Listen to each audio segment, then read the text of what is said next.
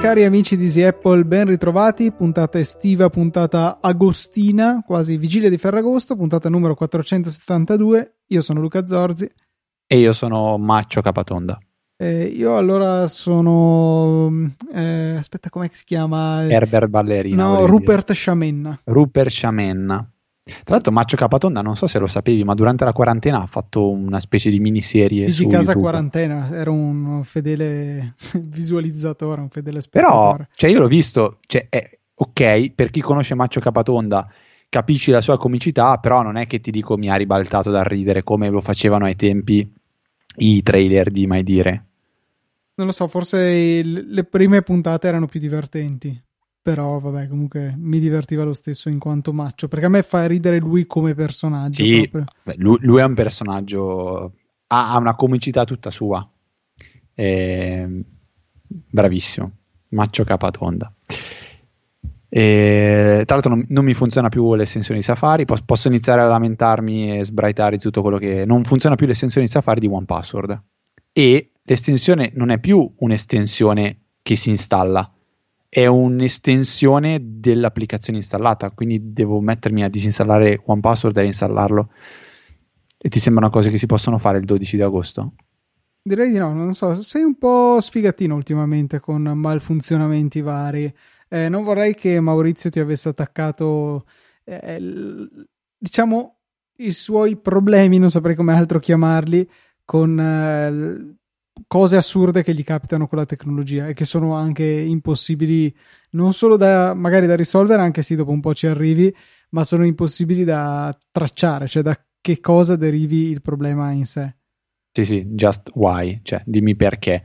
No, eh, di, di robe così che succedono me ne stanno succedendo un po' sulla beta di, di iOS, ad esempio quando condivido eh, un, un contenuto con lo share sheet, faccio, non so, trovo una foto, voglio mandarla a te, faccio il condividi, manda Luca, poi aggiungo un messaggio, inizio a scrivere, magari scrivo una, una frase, dopodiché scompare la tastiera e non posso più eh, fare altro che o inviarti il messaggio con la frase scritta fi- dove ero arrivato, oppure chiudere e rifare tutto. E mi è già capitato tre quattro volte, però è fastidiosissimo. Alla fine ho imparato che mando la foto e basta, e dopodiché eh, ritorno nella chat e aggiungo la frase. Però boh, scompare la tastiera e sei presente la, la, l'immagine quella di eh, John Travolta che si guarda intorno per dire dov'è? Ecco, sono io così che dico ma la tastiera, scusate un attimo, cioè va bene tutto però ridatemela. Un bug che io avevo invece, che ho tuttora spesso e volentieri con Telegram su iOS, su iOS tredici, quindi versione teoricamente stabile, è che a volte faccio la condivisione di un'immagine, in particolare l'ho notato con gli screenshot, eh, il, la, quella specie di cerchiolino di progresso o non parte proprio o arriva al novantanove virgola nove per cento e sta lì all'infinito, poi alla fine ti rassegni, chiudi, annulli, vai nell'app e scopri che l'immagine era stata inviata. Quindi boh, forse un po' di instabilità da parte di Telegram, ma poco male, insomma, dai, niente di, che mi impedisca di lavorare come lo sarebbe invece scrivere senza tastiera, perché non è molto facile su un dispositivo touch scrivere senza tastiera. Eh, cioè, qual è l'alternativa? Tra l'altro, aspetta, no, volevo farti due domande insieme. Questa è stupida, quindi facciamo finta di non farla. E la seconda domanda invece, tu usi mai la, la tastiera, il modo di scrivere quello dove trascini il dito? Assolutamente mai, o per sbaglio. Mm. Eppure penso che a volte potrebbe essere utile, perché l'autocorrettore, spoiler, in iOS quattordici non è di certo migliorato. Cioè, scrivi una parola giusta ma sbagli la lettera iniziale, lui non so perché ma pensa che la, le, la prima lettera è giusta, quindi cerca delle parole simili ma con la prima lettera giusta. Quindi se tu hai scritto invece di abbondantemente, hai scritto sabbondantemente, lui vuole proporti di scrivere tipo sabbiatrice. Dici ma... Cioè, sa abbondantemente, anche un bambino delle, cioè, delle elementari capisce che volevo scrivere abbondantemente, non sabbiatrice, anche se probabilmente il bambino preferisce la sabbiatrice. Vabbè, abbiamo sproloquiato abbastanza, direi, Luca, per questo inizio puntata. Direi di sì. possiamo lanciarci nei nostri canonici follow-up, e il primo arriva da Simone, che sulla EasyChat mi ha linkato un articolo di supporto di Apple che spiega come fare quello che avevo richiesto la puntata scorsa, quindi immagino che non fosse presente questa funzione, poi in fretta e in furia l'hanno aggiunta dopo aver ascoltato eh, l'ultima puntata di Easy Apple. Fatto sta che in iOS quattordici, come vi dicevo nella scorsa puntata, c'è questa funzionalità di randomizzazione del M A C address che cambia periodicamente sui nostri dispositivi e quindi impedisce di tenere traccia dei dispositivi, che su reti pubbliche è un bene e su reti private può essere una scocciatura. Ebbene, nelle impostazioni della rete Wi-Fi, oltre ai vecchi indirizzo I P eh, statico, automatico, autoconnessione alla rete, in iOS quattordici appunto si aggiunge un'altra di queste impostazioni e ci consente di attivare o disattivare per quella determinata rete Wi-Fi questa casualizzazione del M A C address. Quindi io penso che nella mia rete privata disattiverò la funzione. Mi è utile tutto sommato che il mio iPhone e il mio iPad mantengano lo stesso M A C address e quindi tornerò a un comportamento normale. Al contempo, quando mi connetterò a reti di terzi, posso tranquillamente godere di una privacy aggiuntiva, anche se poi, vabbè, il mio iPhone si chiama iPhone di Luca, o forse Luca Zorzi addirittura, quindi diciamo che non sono super anonimo, perché poi si vede lo stesso sulla rete, però almeno il mio M A C address cambia e non c'è un modo semplice di tracciarmi in maniera automatizzata tra una rete e l'altra. Non che utilizzi in realtà ormai con grande frequenza hotspot pubblici, perché comunque ho più giga di quanti ne posso usare, con la doppia SIM in realtà ne ho infiniti più cinquanta, quindi eh, non rimango a secco. Chiaro che se sono in un posto dove non prende la rete telefonica, allora vabbè, magari mi fa comodo appoggiarmi al Wi-Fi. Ovviamente è un'opzione opt-out? Sì, questa? Cioè di default è abilitato su qualunque rete, su una, cioè una alla volta si può andare a disattivarla. Ok, quindi è esattamente quello che... Sì, sì, ma è evidente che Apple ha ascoltato la, la mia richiesta. Sì, sì, sì, no, infatti stavo proprio per dire quello. Quindi un saluto a tutto il team e, e a Tim. Questa era, era un po' fine, però penso meriterebbe la fine anticipata del podcast, ma guarda... Del faccio... podcast o della puntata? Per lo meno della puntata, forse anche okay. del... No, il podcast no, ho fatto di peggio e hai fatto eh, di esatto. peggio in queste miliardi di puntate. Vedo che... Lo sai. Proviamo a redimerci magari con un suggerimento. Sì, ma prima io volevo farti una domanda, perché il suggerimento verte sulle live foto, ma tu le... Cioè, qual, qual è la tua impostazione di default? Cioè le tieni attive, le fai sempre live foto, le fai solo all'occorrenza? Sempre attive, perché quando mi servirà mi sarò dimenticato di attivarle. Però quanto sono più grandi le live foto delle foto normali? Oh, mega, non lo so. Cioè, mh, la realtà è che me ne frega poco, perché alla fine... Eh, ho un telefono con memoria abbondante, ho ancora abbastanza spazio su iCloud. Potrei fare una cosa intelligente, che sarebbe, per quelle per cui non c'è nessun valore nell'avere della live foto, potrei andare a disattivarle eh, nell'applicazione foto e eh, dopo trenta giorni viene proprio eliminato il video, eh, quindi lo spazio si va a liberare. No, questa non, non, non la sapevo. Questo sì, è un suggerimento nel suggerimento, perché appunto se tu eh, hai scattato una live foto, quando vai poi a rivederlo nella tua galleria, nell'app foto, eh, hai la possibilità di disattivare la parte live. Eh, si fa... Eh, come si fa? Modifica? Si devi cliccare modifica e dopo dovrebbe esserci... Eh, esatto, il... Però una foto alla volta. Sì, una foto alla volta, eh. C'è il pirolotto del live foto in basso, il simbolo, e poi in cima devi cliccare sul live giallo, lo spegni e a quel punto lì, quella foto lì non è più live, però per trenta giorni comunque tiene il video. Dopodiché il trentunesimo giorno il video viene eliminato per far posto e la cosa verrà propagata anche su iCloud, se, come vi suggerisco, avete la libreria foto di iCloud attiva. Eh, il mio suggerimento invece verteva al momento della condivisione delle foto live tramite iMessage. Io uso io comunque molto iMessage e è in realtà l'unico sistema di messaggistica che consente di condividere le live foto, almeno l'unico di cui sono a conoscenza. Cioè di default, se tu hai scattato una foto live, quando la mandi su iMessage la liveosità viene preservata. Ecco, eh, voi aprite la vostra conversazione, selezionate una foto qualsiasi e vi renderete conto che viene evidenziato in alto a sinistra il simboletto della live foto. che sembra un qualche cosa di informativo che vi dice questa è una live photo, non sembra un bottone, e invece è un bottone, perché se lo premete il simboletto viene sbarrato e non verrà condivisa la parte live di quella foto, ma solamente l'immagine statica e non il video. Questo però non comporta che la parte live venga disattivata eh, anche nella vostra libreria, eh, almeno di questo sono abbastanza certo. Eh, però ecco, è un modo molto rapido per al volo, foto per foto, eh, andare a condividere solamente la parte che è, diciamo, utile della, della foto, perché molte situazioni, tipo questa bellissima foto di un trasformatore che ho fatto, che adesso sto mandando a Fede per fare una prova, diciamo che non è che proprio eh, giovi particolarmente la live photo, ecco, a questa immagine. Ecco, ho provato a mandartela con la live disattivata e però viene mantenuta nella mia galleria, quindi sì, confermo che è solamente per l'invio che viene disattivata la parte live. È andata bene che non ho fatto in tempo a bloccarti. Una foto di un trasformatore, di un transformer, posso capire, un trasformatore tra l'altro esploso, che ha causato dei problemi. È l'ennesimo promemoria di non usare le cose cinesi che costano troppo poco per cose che devono andare spesso e con una certa affidabilità. Vabbè, infatti il prodotto della settimana è un trasformatore di AliExpress che costa trentaquattro centesimi, spedizioni incluse. Potrei anche andare a vedere quanto era costato, sicuramente era sotto l'euro. No dai, eh, dipende poi cosa ci devi fare. Sì esatto, cioè se devi usarlo di tanto in tanto ci può stare. Io l'avevo messo dentro in una scatoletta elettrica e doveva funzionare non acca ventiquattro, però eh, ogni qualvolta gli veniva richiesto. Eh, probabilmente non è stata una scelta azzeccata. Va bene Luca, e per la rubrica Federico non piace seguire la scaletta ma trova quello che gli interessa e decide di iniziare a parlarne senza che tu possa controbattere in alcun modo.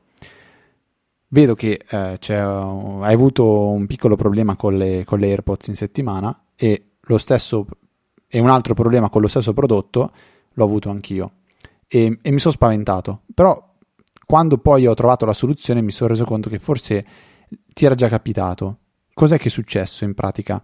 Non funzionava più uno dei due auricolari, cioè il destro non eh, trasmetteva più l'audio e non vedevo la batteria, però faceva eh, un suono quando, lo, eh, quando attivavo o disattivavo, disattivavo la modalità eh, rimozione del rumore. Quindi ho iniziato a dire, boh, l'auricolare tutto sommato funziona, non funziona l'audio e non so il perché. Ero già da un certo punto di vista sereno perché avendoli comprati su Amazon sapevo che il reso sarebbe stato indolore, eh, ovviamente la rottura di balle di dover rimettere tutto in scatola, ridarli ad Amazon, aspettare che ti danno i soldi e ricomprarne un paio nuovo. Tra l'altro ci avrei probabilmente guadagn- risparmiato qualcosa perché oggi sono scesi sotto i duecento euro i- il costo degli AirPods Pro, però poi alla fine con un, eh, con un reset, ehm, quindi togliendo l'associazione con il Bluetooth dall'iPhone, dall'applicazione dell'iPhone, delle impostazioni, andando a fare reset, premendo il pulsante sul case, eccetera, eccetera, si sono resettate e sono andate a posto. A te invece, Luca, è successa una cosa leggermente diversa. Sì, era un, una settimana, forse dieci giorni, addirittura due settimane, che notavo eh, un consumo veramente, veramente anomalo del case delle AirPods. Cioè in due giorni era morto, completamente morto. E non è una situazione normale, malgrado usi tanto le AirPods, relativamente tanto, insomma, magari le uso due o tre ore al giorno, non mi aspetto che duri così poco il case. E um, mi sono detto, beh, prima di contattare l'assistenza Apple, che magari me l'avrebbe anche cambiata, cerchiamo di risolvere il sistema, cioè il problema da soli. E um, il plurale maiestatis mi si addice molto. E, e niente, l'ho dissociato dal telefono come hai fatto tu e poi ho proseguito con un reset completo tenendo premuto quindici secondi il pulsantino posteriore del case, mantenendo il coperchietto aperto. Le ho riabbinate e tutto è andato per il meglio. Adesso è tornato, insomma, un'autonomia normale, quattro o cinque giorni di durata del case. È chiaro che comunque la situazione in cui le usi magari un'oretta e poi le rimetti via, mezz'oretta e le metti via, è più stressante per il case, cioè consumi di più, eh, o meglio, hai un'autonomia complessivamente inferiore con una carica del case rispetto a quasi esaurirle, buttarle dentro, quasi esaurirle, buttarle dentro. Quella è la situazione in cui riesci a ottenere l'autonomia massima delle AirPods, che se non sbaglio tra case e batteriotte loro dovrebbe arrivare a ventiquattro ore di riproduzione e sicuramente meno in chiamata. Comunque ecco, così facendo l'ho abbastanza sistemato e è la seconda, la terza volta che per varie ragioni mi vedo costretto a dissociare e riassociare le AirPods e sono rimasto stupito, ma è brutto che io sia rimasto stupito del fatto che questo tipo di eh, operazione, che comunque è propagata su iCloud, cioè non è una normale associazione Bluetooth, c'è di più, viene anche comunicata ecco a tutti gli altri dispositivi associati al nostro Apple I D, e ha funzionato anche questa volta in maniera del tutto indolore, ecco, è stata immediatamente propagata ad ogni device e ho potuto subito riprendere a utilizzare le cuffie con gli altri dispositivi. Ti, ti posso confermare che comunque con iOS quattordici eh, qualcosa è migliorato con le AirPods, soprattutto quando si passa da un dispositivo all'altro, che erano delle funzionalità che avevano presentato. Non mi ricordo esattamente cos'era di concreto quel miglioramento, però adesso quando vuoi switchare da iPhone ad iPad eh, è istantaneo, è veramente bellissimo, non mi è mai capitato di trovare un minimo problema, però adesso tu mi dirai, ma neanche io. E doveva essere automatico, questa è la, la novità con iOS quattordici, non so in base a che logica deve passare da uno all'altro automaticamente, mentre invece il passaggio da iOS tredici, da un dispositivo all'altro delle AirPods, è nel mio caso è sempre o pressoché sempre veloce, però è sempre manuale, cioè devo andare a dire, e mi ero fatto anche lo shortcut di cui abbiamo parlato qualche puntata fa, ehm, devi andare a dire al dispositivo attaccati tu alle AirPods, poi passi a quell'altro, attaccati tu alla stessa AirPods. No, in automatico per ora non mi è mai capitato, non so se sbaglio io devo fare qualcosa o... però no, mm, abbasso la tendina del control center, Eh, tocco sulla parte in alto a destra dove ci sono i, i comandi di riproduzione, seleziono Apple, Apple AirPods Pro e i, proprio istantaneamente cambiano l'associazione, funziona benissimo, mentre io prima con, cioè, non so se magari anche un modello è la differenza, che oltre a S quattordici non sono neanche più le AirPods ma sono le AirPods Pro, non so se è cambiato qualcosa a livello di firmware o qualcos'altro. Io ricordo che avevo la primissima versione delle AirPods e funziona molto bene. In automatico no, magari sbaglio io, dopo mi andrò a informare e verificare che ehm, boh, per capire, perché comunque sarebbe molto comodo. Ora mi ricordo anche che se ne avevamo parlato facendo qualche battuta infelice. Mentre di eh, notizie un po' scioccanti, quelle docce fredde che sono arrivate in settimana, è che Phil Schiller ha ceduto il suo ruolo. Phil Schiller, che è il Senior Vice President of Worldwide Marketing, ha ceduto la sua, eh, il suo ruolo a eh, Greg Joswiak, che non so se pronuncia così. Il nome a me non dice niente, però vedendolo in faccia ti viene da dire ah sì, ok, ho capito chi è. Jos lo chiamano tutti, che è un Jaws. Modo un po' più facile di, di pronunciare il suo nome. Eh, sì. Anche perché sembra, sembra Wozniak, ma tipo un anagramma di Wozniak. Qualcosa del genere. La cosa interessante è che Schiller appunto ha donato, ceduto solamente parte delle sue eh, mansioni a Jaws, mentre ha tenuto la guida dell'App Store e l'organizzazione degli eventi. Eh, ci sta anche che qualcuno che è rimasto in Apple non so trenta anni, comunque parecchio, lui era entrato che non ne aveva neanche trenta e adesso ne dovrebbe avere una sessantina. Sicuramente è stato una parte molto importante di Apple, qualcuno che si è sempre visto nei keynote fino agli ultimi, e io ho notato che nell'ultimo anno non si faceva vedere, mentre di solito era sempre eh, sul palco, cioè chiaramente era presente all'evento ma non andava a presentare. Anche, anche in... l'ultimo podcast con Gruber, se non sbaglio, non è stato presente Schiller. Esatto, ma forse anche l'anno prima già, cioè nel senso è un po' che si stava diciamo leggermente defilando, ecco, e quindi mh, non mi ha stupito più di tanto quando ho letto questa notizia dell'avvicendamento alla guida. Ci sta anche che comunque una persona che ha veramente dato tanto all'azienda, si è impegnata tanto, ha lavorato immagino in maniera davvero pesante per trenta anni in un'azienda del genere. A quei livelli ci sta anche che voglio un attimino rallentare, e non dico andare in pensione, ma perlomeno rallentare un attimino i ritmi. Sicuramente a sessanta anni non ha l'energia che poteva avere quando ne aveva trenta, e rimane comunque un personaggio importante, un personaggio che per Apple è stato fondamentale, cioè ha vissuto tutte le varie transizioni, Eh, da Steve Jobs a no, a sì, alla Apple che conosciamo oggi. Poi dopo Steve Jobs anche è stato molto importante e mh, ha lasciato sicuramente la sua impronta, mh, tante cose in bene, qualche cosa magari anche in male.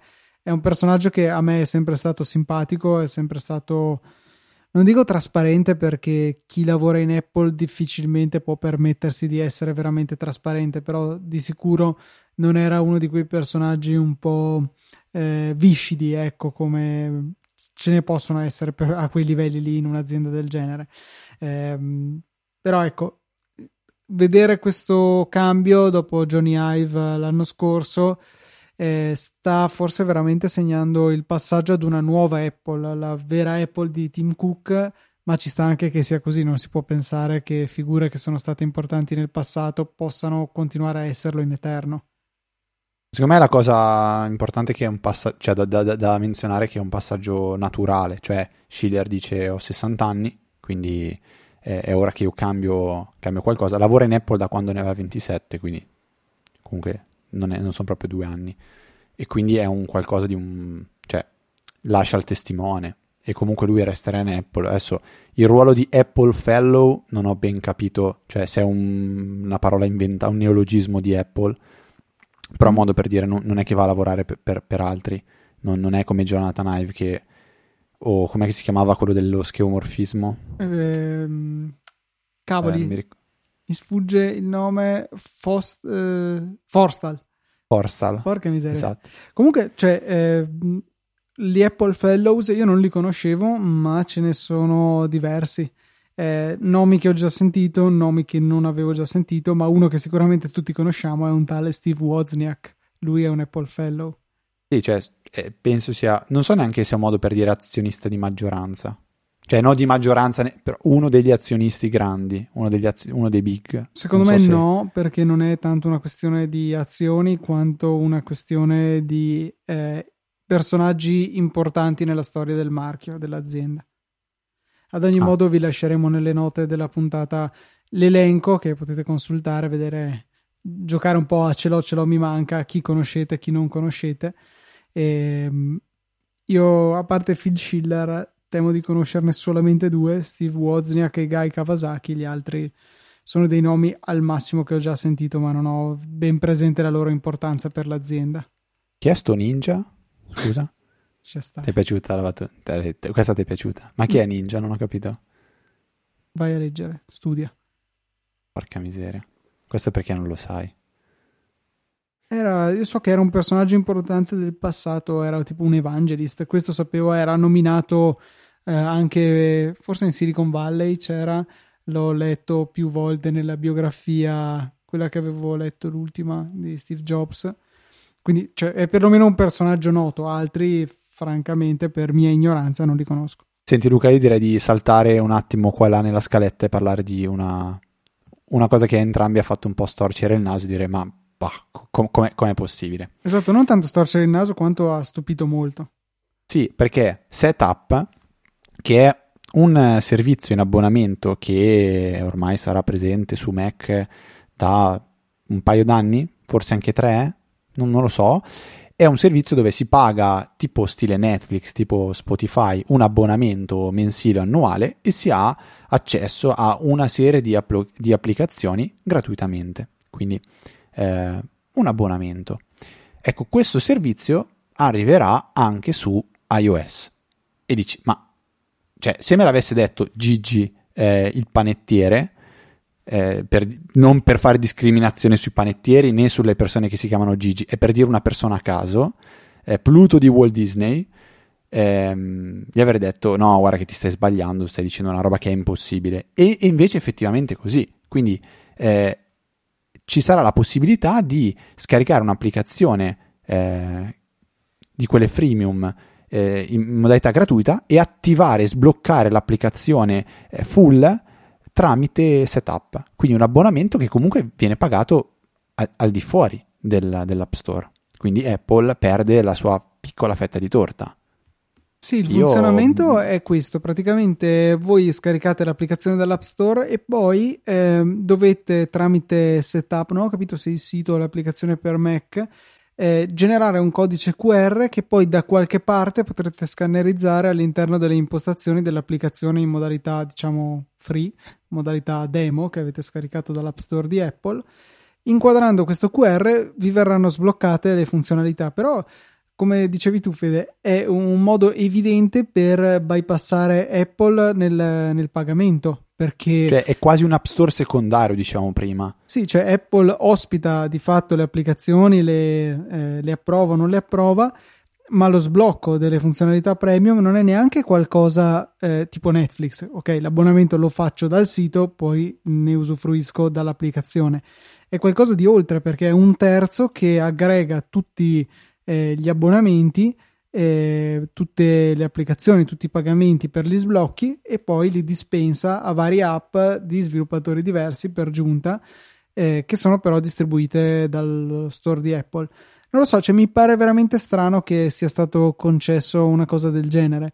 Da un lato mi fa piacere perché può essere un modello interessante, perché alla fine il costo mensile di SetApp di dieci euro eh, è sicuramente minore della somma degli abbonamenti, perché tante di queste app sono in abbonamento, eh, che dovrei pagare se mi iscrivessi a una a una. Però non lo so, cioè mi continua a sembrare qualcosa che non può durare, anche visto tutti i casini che ci sono stati nelle ultime settimane, negli ultimi mesi con l'App Store. Sicuramente io credo che Apple un attimino dovrà cedere qualcosina in termini di controllo e pretese di controllo che ha sull'App Store, non tanto di controllo del tipo teniamo fuori le applicazioni malevole, quanto sul lato economico principalmente, perché molte applicazioni si lamentano dell'impossibilità di gestire pagamenti fuori da Apple. E c'è anche stato un altro casino eh, di recente, non è ancora scoppiato ma secondo me è solo questione di tempo. Non so se hai sentito che Microsoft sta lanciando il suo servizio di streaming di giochi della Xbox, qualcosa di simile sì. a Stadia di Google, eh, e eh, però Apple ha rifiutato l'applicazione, non la consentirà sul suo store, perché dice che così facendo non può recensire ogni singolo gioco e approvarlo singolarmente. Non recensire, re- revisionare, sì, esatto, approvare. approvare esatto. Che è come è... dire che non dovrebbe approvare YouTube perché non può vedere che tutti i video siano a posto. Eh. Sì, quello è vero. Poi ho anche pensato che un conto è un video, un conto è un gioco con cui interagisci. Però... Io non approverei neanche Safari perché non possono approvare tutti i siti che puoi visitare. Dai. Cioè, secondo me è una c***ata grossa come una casa. Quello... Proprio questa non sta in piedi. No, anche secondo me, eh, però cioè, tra l'altro pensandoci doppiamente non sta in piedi, perché eh, va bene, Apple eh, revisiona, eh, approva i singoli giochi che ci sono su iOS, ma sono convinto che ci sia molta più spazzatura in termini di app e giochi sullo store di Apple rispetto ai giochi che finiscono poi sulla Xbox. eh, i, I vari poi, eh, come si chiama, la classificazione per età del, dei giochi per console sono fatti da enti terzi, cioè c'è un, uno scrutinio molto maggiore per i giochi per console rispetto al giochino del cavolo per iOS, quindi mh, doppiamente non ha molto senso. La realtà è che non gli sta bene un modello alla fine simile a Netflix ma ancora più interattivo, eh, in cui tutti i pagamenti sono al di fuori dello store di Apple. Quindi dice io ho fatto tutto questo bel dispositivo strafigo, investo su tecnologie per giochi, app eccetera, e poi tu mi trasformi in uno schermo e in una mouse e una tastiera remoti. Questo allora non va bene. Penso che sia questo più che non eh, l'idiozia del voler approvare ogni singolo gioco ad avergli fatto decidere di non ammettere questa applicazione di Microsoft sul suo store. No, ma è certo, è quello il motivo, perché sarebbe lo stesso discorso per la musica, per i video, per Apple tivù, per, per tutto il resto, perché alla fine ehm, tu non sai tutto quello che c'è su Spotify, non, c'è, non sai quello che c'è su YouTube, non sai quello che c'è su Netflix. Però la differenza è che, secondo me, con YouTube Apple può competere, sono video. con Spotify Apple può, conv- può competere perché c'è musica, con Netflix può competere perché sono film, serie tivù. Quando parli di videogiochi, Apple non può competere con un videogioco sviluppato per Xbox, non può competere per un vi- con un videogioco sviluppato per una console vera e propria, cioè deve competere ma ha a disposizione strumenti e risorse diverse. E quindi secondo me è un po', si è sentita messa all'angolo e sta puntando tanto sulla parte di gaming di Apple Arcade. Non so onestamente quanta gente ha Apple Arcade, possiamo fare un sondaggio in questa puntata così pronti via, cioè avete Apple Arcade sì o no? Magari il nostro target è un po', è un po' sbagliato come sondaggio perché eh, probabilmente ci sono tanti... No, non lo so, non lo so, no, non voglio dire che è sbagliato, sto sbagliando io a pensare che possa essere sbagliato. Sondaggio della settimana è, è, è Apple Arcade sì o no, e me lo segno, se no me lo dimentico. E quindi nel momento in cui Apple si renderà conto che sta sbagliando, che probabilmente la sua strada non è, non è giusta, perché è un po' come se stesse decidendo di fare concorrenza sleale, secondo me, tornerà sui suoi passi, assolutamente. Me lo auguro, mi auguro che se non ci arrivano da soli gli venga imposto, perché questo è un atteggiamento tirannico. Cioè è vero che ricorda un po', eh, non so se hai seguito tutto il discorso del congressional hearing che c'è stato con eh, Google, Apple, Amazon e chi era la terza? Microsoft forse? Cioè tutte aziende che secondo me ci azzeccano poco, no Facebook scusa non Microsoft, eh, che ci azzeccano poco tra loro. Forse Google e Facebook hanno qualche similarità per via della pubblicità, ma Amazon e Apple sono bestie totalmente diverse anche tra loro. E appunto tra le varie cose che sono uscite erano delle mail che sono state portate come prove tra Schiller, Jobs, eh, Q, insomma un po' di personaggi in Apple, di quando c'era stato inizialmente il primo rigetto dell'applicazione Kindle perché consentiva di comprare i, eh, gli ebook direttamente dall'app pagando con la carta di credito, quindi anche lì bypassando il trenta per cento di Apple. E una delle mail che si erano mandati, e forse l'ha mandata proprio Schiller, diceva eh, mi ha dato molto fastidio vedere questa pubblicità di Amazon dove fa vedere che uno si legge il suo libro Kindle sull'iPhone, dopodiché cambia telefono, prende un Android e si legge lo stesso libro. Quindi dare questo messaggio che un po' il telefono è irrilevante e tanto hai tutti i tuoi contenuti, eh, quello a loro dava fastidio. eh, Lo stesso potrebbe essere per questo gioco qua, cioè per questa applicazione. Io gioco al gioco X sull'iPhone perché ce l'ho installato lì, poi vabbè l'anno dopo mi compro un telefono Android perché tanto non sono molto fidelizzato alla piattaforma e gioco lo stesso gioco là, non ci ho perso niente, mentre tutto sommato loro hanno l'interesse che sia ruvido il passaggio di piattaforma, o meglio sia molto liscio per passare da Android a iOS, mentre invece l'opposto di sicuro non hanno interesse a incentivarlo. Sì, però è una visione che onestamente non condivido più di tanto, cioè mh, non vorrei sentirmi forzato all'interno di un ecosistema a tutti i costi e non poterne più uscire, mi sentirei come in trappola. Quindi il bello di poter passare da iPhone a Android secondo me è, è una cosa che io promuoverei se facessi un servizio che permette di fare questo, perché secondo me a un utente piace. Certo, ma Apple non ha molto piacere che ci sia un servizio del genere. Eh, comunque Luca, riagganciandoci all'inizio di quello che dicevamo, ho recuperato la, le, le guideline, eh, il punto tre punto uno punto uno che è quello sull'in-app purchase, dice se vuoi sbloccare delle funzionalità nella tua applicazione, per esempio eh, sottoscrizioni, eh, gettoni nei, nei giochi, eh, livelli, eh, pre- contenuti premium o la versione full, sei obbligato, cioè dice you must usare eh, gli in-app purchase, e, e le applicazioni non possono usare il loro meccanismo per sbloccare contenuti o funzionalità come chiavi di licenze, Q R code, che sono quelli che usa SetApp, eccetera eccetera. Quindi cioè, o rivedi le guideline o cioè, stai facendo un'eccezione che cioè, va giustificata, a meno che Apple non abbia degli accordi con SetApp e di quei dieci dollari di abbonamento ne prenda tre. Che poi attenzione, perché eh, a meno che Apple non abbia degli accordi, qua c'è stata una cosa che ha detto Tim Cook eh, durante il suo, chiamiamolo, interrogatorio, che è palesemente falsa. Cioè Lo, lui insiste a dire che è un, un terreno di gioco dove tutti sono uguali, tutti vengono trattati allo stesso modo. Non è vero. Cioè, eh, Amazon, tanto per dirne una, eh, ha portato Prime Video sull'Apple tivù, sono, ha cominciato a vendere i prodotti Apple sul suo store quando eh, Apple gli ha concesso di avere il quindici per cento al posto del trenta per cento sugli um, acquisti tramite l'App Store. Cioè ci sta, è, è normale che le aziende trovino degli accordi. Non vedo perché si debbano eh, trincerare dicendo no no, ma qui siamo tutti uguali, tutti gli animali sono uguali, ma certi sono più uguali degli altri. È evidente, è normale che sia così.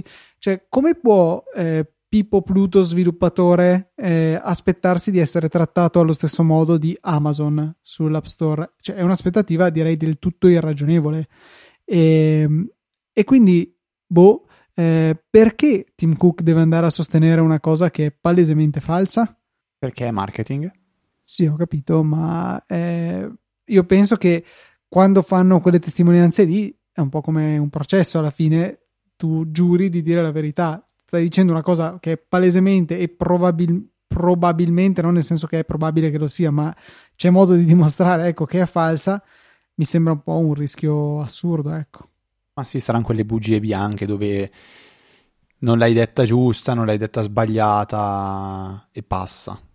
Vabbè, cioè, que- quante bugie vengono dette? Cioè, basta pensare al famoso inter- cioè, intervista interrogatorio a Zuckerberg. E potremmo andare avanti a parlare altri quaranta minuti, ma i nostri quaranta minuti, Luca, li abbiamo sforati ed esauriti. Quindi... no, non ancora, non ancora. Volevo... no?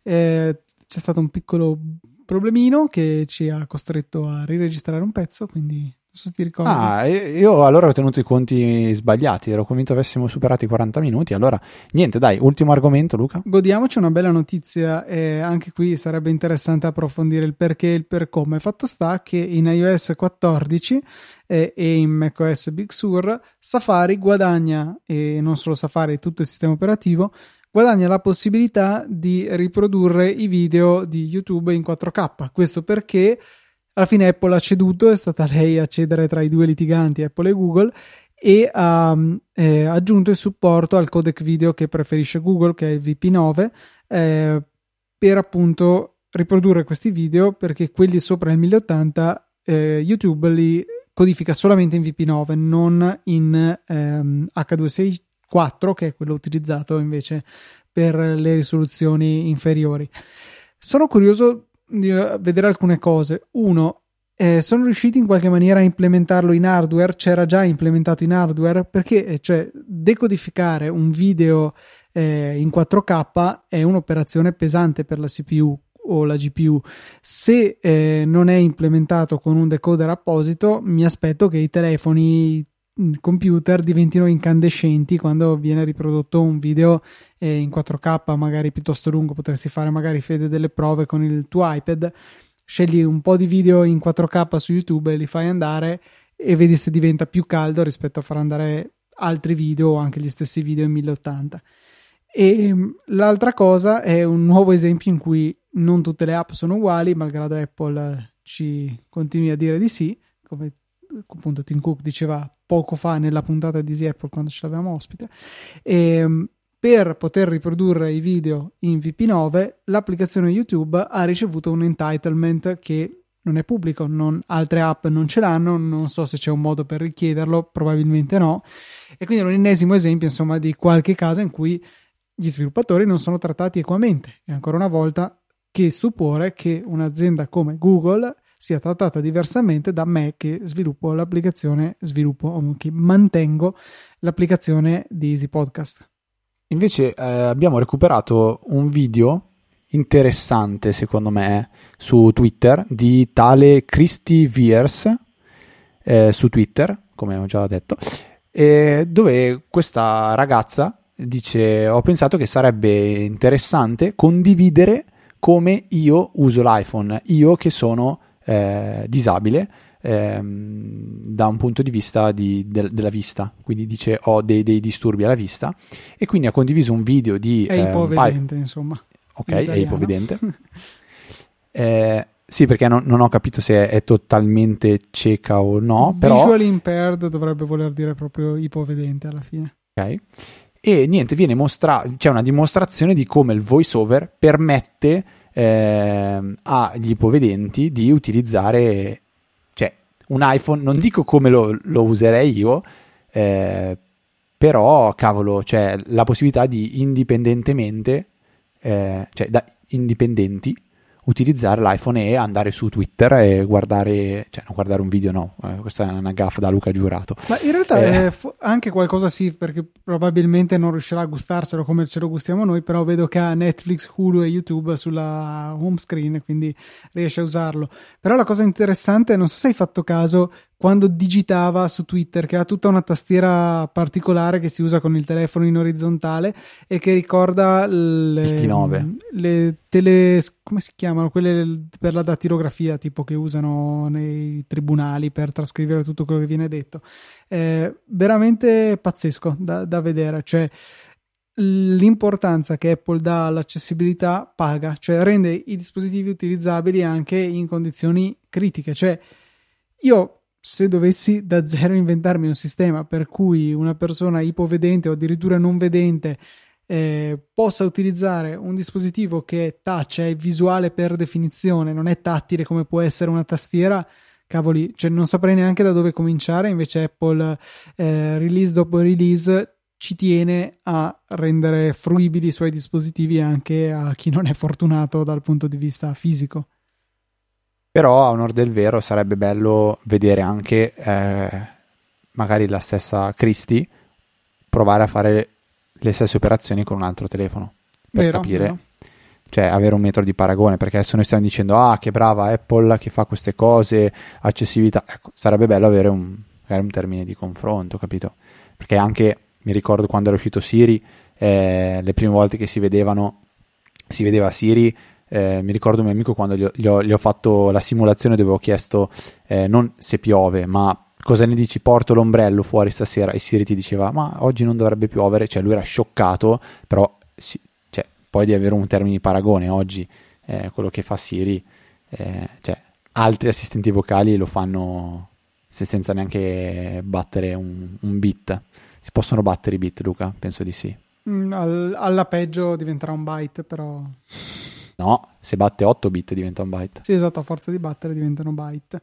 Tralasciando le battute idiote, eh, ultima cosa che volevo consigliarvi eh, in questa puntata è una serie di articoli più podcast più video che sta scrivendo Jason Snell ehm, e ha intitolato twenty Macs for twenty years, quindi una sua selezione di venti Mac che lui ha trovato interessanti e dei quali parla. Eh, Secondo me è un bel, un bel progetto anche per andare a riscoprire dei computer dei quali io non conoscevo molto. La prima puntata è, è stata sul Power Mac G cinque, quello che ha, diciamo, dato il case al vecchio Mac Pro Grattugia, ehm, che è stato un computer particolare per mille ragioni. E articolo interessante, video piuttosto brevi che sono pubblicati sul canale cinquecentododici pixel di eh, Steven Hackett, e podcast che trovate su Relay F M, podcast che però non è un qualcosa come Easy Apple, una conversazione, ma è eh, pesantemente eh, editato, modificato, eh, c'è un, um, un copione che lui legge, poi mette dentro pezzi di interviste ad altri Eh, esperti di Apple, insomma un qualche cosa di veramente curato e interessante, e dovrebbe uno alla settimana andare a esaminare vari, vari Mac interessanti. Quindi vi lascerei il link nelle note della puntata e l'invito ad andare ad approfondire la questione. Sì, mettiamo direttamente il link della playlist. Attualmente io vedo che ci sono soltanto due, esatto, video più un terzo che due. È privato, vuol dire che è lì pronto per uscire. Esatto, e mettiamo anche il link al podcast su Relay F M, e eh, su Six Colors trovate poi il, gli articoli che sono usciti di questa serie. Bene Luca, abbiamo un bel prodotto della settimana questa settimana che arriva direttamente dalla casa del dottor Zorzi. Sì, è un U P S, qualcosa che secondo me non dovrebbe mancare. Eh, cos'è un U P S? È un un coso con una batteria dentro che vi tiene accese le vostre cose se salta la corrente. Eh, se salta la cosa. Se salta la cosa. Eh, ad esempio potreste usarlo per tenere acceso il vostro router se salta la corrente, così vi mantiene la connessione a internet. Ancora di più se avete un server, un computer fisso, insomma qualcosa che verrebbe spento brutalmente in caso di interruzione di alimentazione, e che non è bene che succeda questo. Eh, il modello che vi consiglio è della A P C e uh, ha di, non è una vera e propria particolarità, ma è, diciamo, è il primo eh, nella fascia di prezzo ad averla, eh, o meglio è la fascia di prezzo più economica che possiede questa funzionalità, una porta U S B che è molto utile se la volete collegare su macOS. È mh, gestito senza driver, funziona semplicemente collegando il filo, eh, anche su Linux è supportata su N A S vari, eh, server, per avere un'indicazione, per dare un'informazione al computer che è collegato se l'U P S sta andando a batteria, così quando magari la batteria comincia a essere un po' scarichetta, il computer, il server, il N A S si spengono in autonomia in modo da eh, poter sopravvivere alla mancanza di corrente senza corrompere dati, senza fare casino. Vi lascio linkate le due varianti, quella con le prese di uscita I E C, che è quella che utilizzo io, che sono que- quelle prese tipo trapezoidali, stile boh, computer. Io penso presa di corrente da computer, mi vengono in mente quelle, e costa settantasei euro. Per invece quindici euro in più, quindi andiamo a novanta novantuno, c'è la versione che ha delle prese sciuco tradizionali sul retro per collegare qualsiasi tipo di dispositivo. Eh, cambia solo appunto la-, la presa, poi per il resto le prestazioni sono uguali.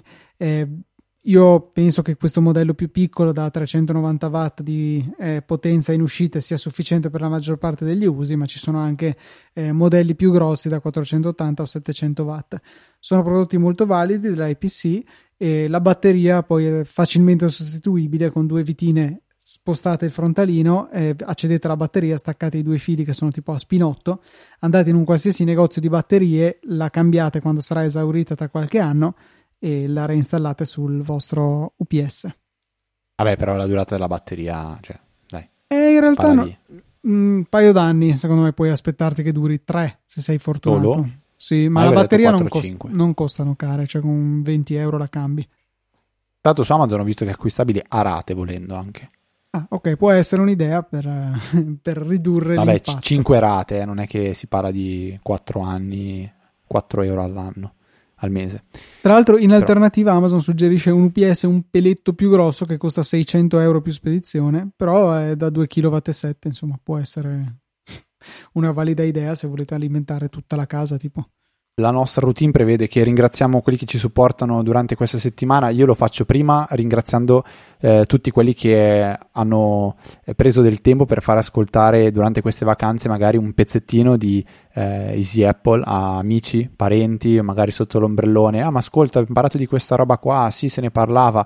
Oppure banalmente, Eh, settimana scorsa ho detto a Luca, va che bello, ho scoperto, ho acquistato dei biglietti di un treno, li ho, li ho comprati co- su Trainline, e Luca mi fa, ma scusa Mona, e mi ha detto Mona, quindi non va bippato perché l'ha detto, eh, ne avevamo parlato nella puntata, non mi ricordo quale, e grazie anche al capitolo mi sono andato a riascoltare quel pezzettino lì, quindi non so, trov- trovate l'amico che sta parlando di Phil Schiller e dice, ma sì, guarda, ascoltiamo insieme quel pezzettino nella puntata quattrocentosettantadue, sarà il capitolo, boh, il capitolo tre o quattro, non lo so, direttamente dal sito, basta cliccare eh, su, sul link e ascoltate quel pezzettino. Quindi un grandissimo ringraziamento a tutti quelli che hanno condiviso il podcast eh, con altre persone.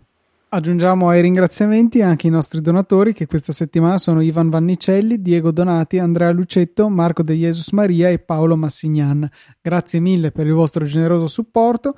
Se anche voi magari in queste ferie trovate un paio di euro che vi avanzano, potete andare nella sezione supportaci del sito easypodcast punto it e fare la vostra donazione con il mezzo che preferite. Satispay, Apple Pay, carta di credito, PayPal, insomma ce n'è per tutti i gusti. Vi ricordiamo poi che il prodotto della settimana non è l'unica cosa che potete comprare su Amazon supportandoci, partite da lì, ma poi veramente andate a comprare ciò che vi, più vi aggrada, l'importante è partire dal nostro link in modo che Amazon ci riconosca una piccola percentuale su quello che poi andrete ad acquistare. Grazie mille per il vostro generoso supporto anche in questa calorosa estate duemilaventi. Caldissima, e se lasciate anche una recensione su Apple Podcast noi siamo le persone più felici del mondo.